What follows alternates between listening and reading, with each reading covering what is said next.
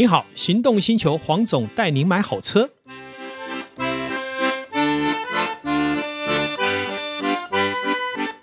黄总带你买好车，再度来到线上与大家一起谈幸福事。今天很欢迎我们的导叔继续来跟我们聊新鲜的事情。Hello，各位听众朋友，大家好，我是导叔导观众。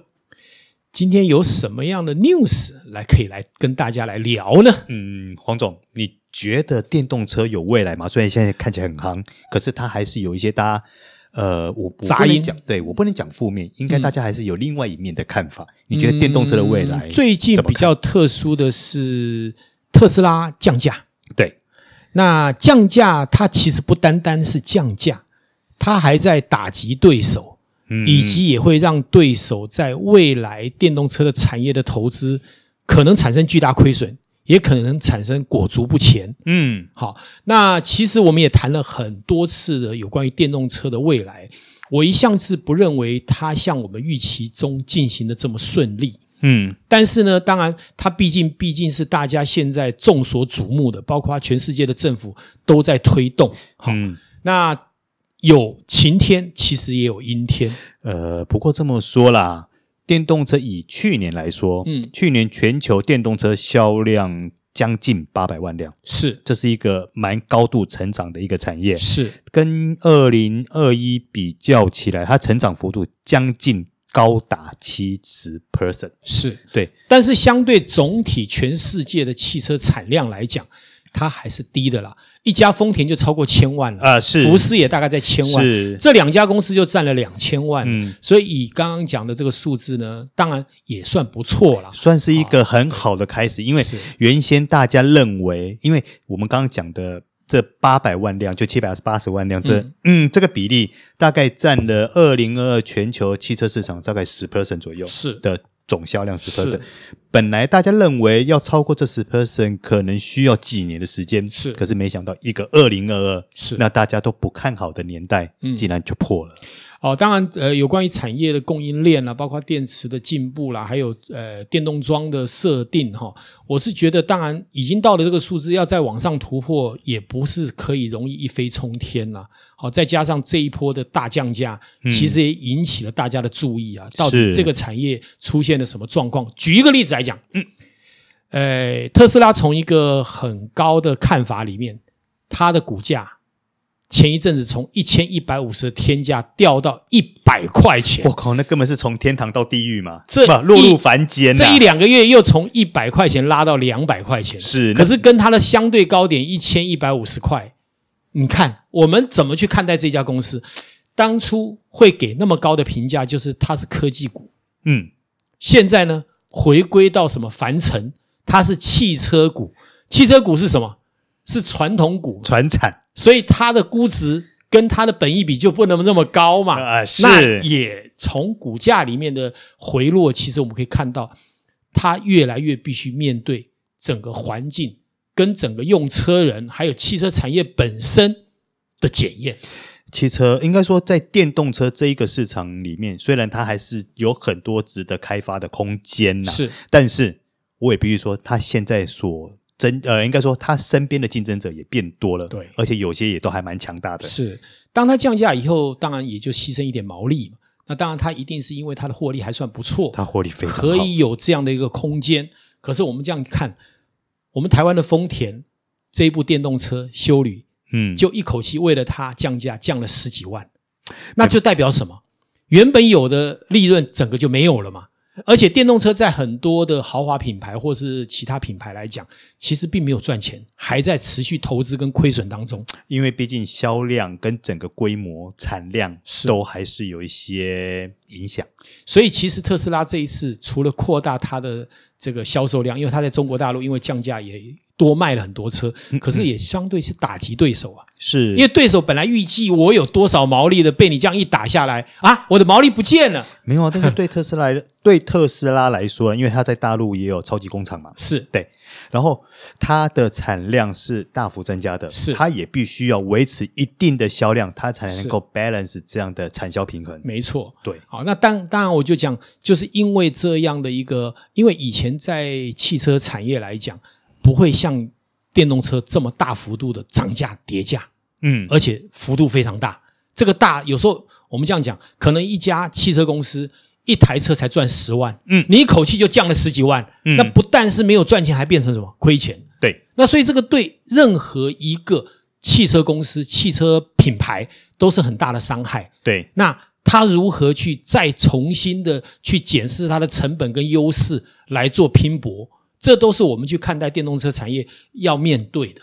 对，但是呃。应该说啦，因为特斯拉本身的收益就相当好，所以它这次的降价，理论上来说，它还是能够保有相当优势的利润。是，所以我的看法是这样了，就是说，呃，台湾当然电动车目前也热了一波嘛，全世界也热了一波，其实最终还是要面对整个包括充电产业链，嗯，还有包括电力可不可以负荷。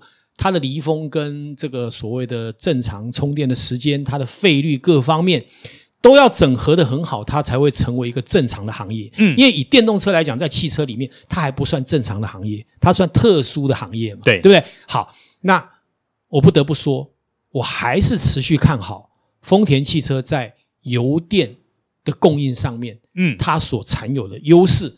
好，第一个，因为它的油电很进步。那现在的价格呢，其实卖的跟一般汽油车也不会差距太大。嗯，那另外一个，它有一个优势，它没有里程焦虑。对，它随时都可以有自动充电。那再加上它一个很大的武器，就是未来我还是蛮看好的氢燃料电池车。嗯，这也是它的拿手武器。我不相信它会放弃，而且事实上，它在美国跟在其他国家也上市了。我听起来价格也蛮可以听的。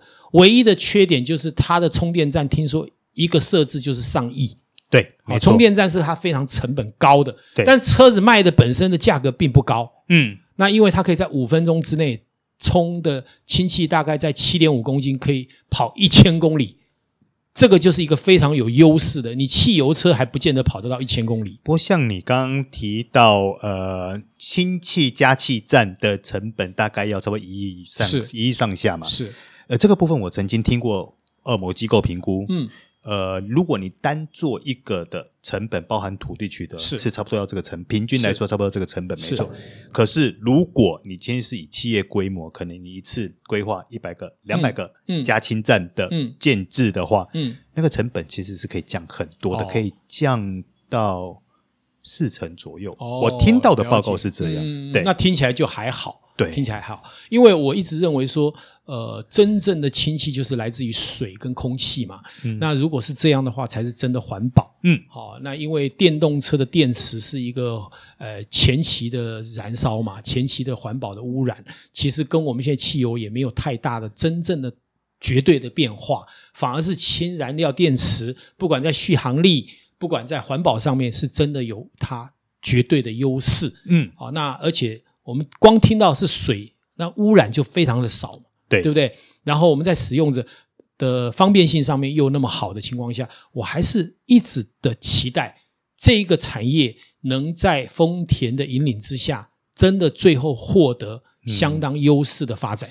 嗯，嗯，是没错。但是未来如果要走到那一步的中间过程，似乎还是得靠电池车来撑才对。因为油电车它其实也是一个很好的转换。对，对，因为像我自己本身就喜欢买油电车，我也用了非常多台的这个丰田的油电啊。当然，欧洲品牌就不谈了，因为他们的油电还是不够成熟。嗯、那实际使用油电的经验是蛮愉快的哈。它怠速的时候其实也很安静嘛，然后油耗呢都会跑到二十几公里。好，那我就觉得是很很好的一个媒介了。嗯，啊，一个在串接到未来全面改成非燃料电池，而非呃这个引擎燃料的这个模式。嗯，一个最好的商模。哎，那黄总，那既然你刚刚提到特斯拉降价这件事情，嗯，那我想反过来问台湾的中古车市场对于电动车的接受度如何？再加上特斯拉这一波降价的话，对于中古车行情是不是有相对应的影响？呃，如果在还没有降价之前，其实特斯拉的二手车，包括电动的二手车，都还算蛮强的，甚至于估值很高。好，有的甚至于落地以后卖的价钱也是很贴近新车价啊！真的啊，因为有一阵子是缺车嘛啊，是。那但是它这样降价，其实对很多原本握有的车商产生了亏损以后，甚至于它必须变现，嗯，那也就会让现在在估值这个车会产生巨大的变化。好，所以其实降价不管对消费者或对二手车都是一个不是很好的事件。嗯，所以也就是说，也现阶段在台湾的。电动车中古车市场来说是有做价格修正的哦，一定要修正啊，因为你新车跌价了，嗯、中古车一定跌价嘛，啊，而且还有预期的问题啊，嗯，就说我是不是不要现在买？嗯，好，那当然这不是全面性的，因为有的人说我想要车我就需要了，嗯，哦，我不会去考虑价格的问题，但是还是有相当多的人是精打细算呢，嗯，尤其在这一波的市场环环环境里面，不管股价的修正，不管 NTF，不管这个虚拟货币大幅修正，大家对钱的掌握会更加的犹豫。天呐，怎么所有东西都在修正呢？怎么听起来感觉这个世界不是那么美好啊？那其实也不会啦，因为我觉得人类本来在往前冲的过程，做一些修正，做一些休息，反而可以让你去冷静去面对下一波的挑战，嗯、甚至于下一波的契机。嗯，哦，有时候也未必是坏事。嗯，只是我们要习惯这个世界就是变幻莫测嘛。嗯，不可能每天都照着你的逻辑，照着你的脚步就这样往前。呃，头也不回的往前奔嘛，不可能嘛。嗯、那所以我是觉得，我们乐观以待的去面对现在环境，就像这一波的特斯拉降价，有它的策略啊，有它的影响啊。嗯，那对消费者到底是利是弊，各有它的解读嘛。是对。那至于说，你说像电动车，它现在已经冲到快十个 percent，未来会不会马上冲到二十个 percent、三十 percent？我们拭目以待。嗯，但我觉得不会那么容易了。啊，因为有非常多的使用者还是会对。使用电动车，不管里程焦虑，不管未来的维修电池的费用，都会耿耿于怀嘛。嗯，好，那这个部分还是要一点时间去消化，尤其是在台湾的环境里面，真的没有那么多地方可以让你充电，哦、也没有那么多的停车场是供应充电器。听说啦，现在充电桩需要排队的越来越多。我只在台湾地区是啊，是啊，是啊。对，有的是半夜跑去充电，因为要排开。那你如果买一台车需要半夜跑去充电，那所以我认为，呃，以电动车来讲，最适合的逻辑就是你已经有一台标准的车，嗯，这台是你的第二部车。哦、如果你只是一台车吐全台湾，你可能会很麻烦。呃，对。如果说把它当成家里的第二台车，可能呃上班通勤接送小孩，那我觉得电动车来尝鲜尝鲜玩一点新科技，我觉得也是无可厚非。嗯、好，那但是如果是你是唯一的一台车，在你的方便性跟你的实用性上面，那就真的是大打折扣了。所以黄总，你觉得接下来这几年台湾电动车会继续呈现爆炸性的成长吗？我认为在二十趴以内都还不难啦，啊，那但是超过二十趴以上，因为第一个现在的引擎车还在继续生产嘛，对，那它有它的优势嘛，而且价格一定也会相对电动车，当然电动车现在也有在降价啦，听说。马斯克准备推的电动车会有八十万左右价格，我不晓得是不是在美国的价格还是台湾的价格啊？那如果在台湾卖到八十万，那红海电动车也受到影响。对，他才说要百万内啊，呃，这个冲击就会很大。但是他那个是小车啦，不是修理车，因为红海卖的是修理车嘛。嗯，那修理车本来价钱就会跟一般的小型车是不一样的价格啊。是是是，对，嗯，所以其实我觉得，呃，各种商模呢，都是要看它出招以后，我们才能看得出来了。嗯，那。我也我也订了一台这个红海电动车，什么时候来我都不知道。哎，我记得当初它好像是一千块就可以订了嘛。是啊，嗯，对，我很早就订了 第一批，搞不好是今年第四季哦。他是这样讲了，到底能不能量产就不知道了。不过说真的，黄总，到时候他真的量产了，轮到你了，你会想要交车吗？如果当时的特斯拉还是维持在现在的价格带，我觉得可以交啊，因为那个买了不会吃亏啊。你开个一年卖可能亏个十万而已。嗯。那你可以尝鲜嘛？那因为我有不同的车嘛，所以我这个车买来尝鲜是可以的嘛。嗯，再加上一般我了解的是，玉龙跟红海设计的一定是什么？一定是非常高阶的配备。是哦，就是各种山西什么一定都在里面。那拿来尝鲜也未尝不好啊。哎，也是。不过说实话，其实电动车因为它扭力大嘛。是。在我们一般市区这样停停走走，这样开其实还蛮好，还蛮好开的啦，还蛮好开的。对，因为我们有别台车，我们就不怕充电的问题，就没有这个压力了。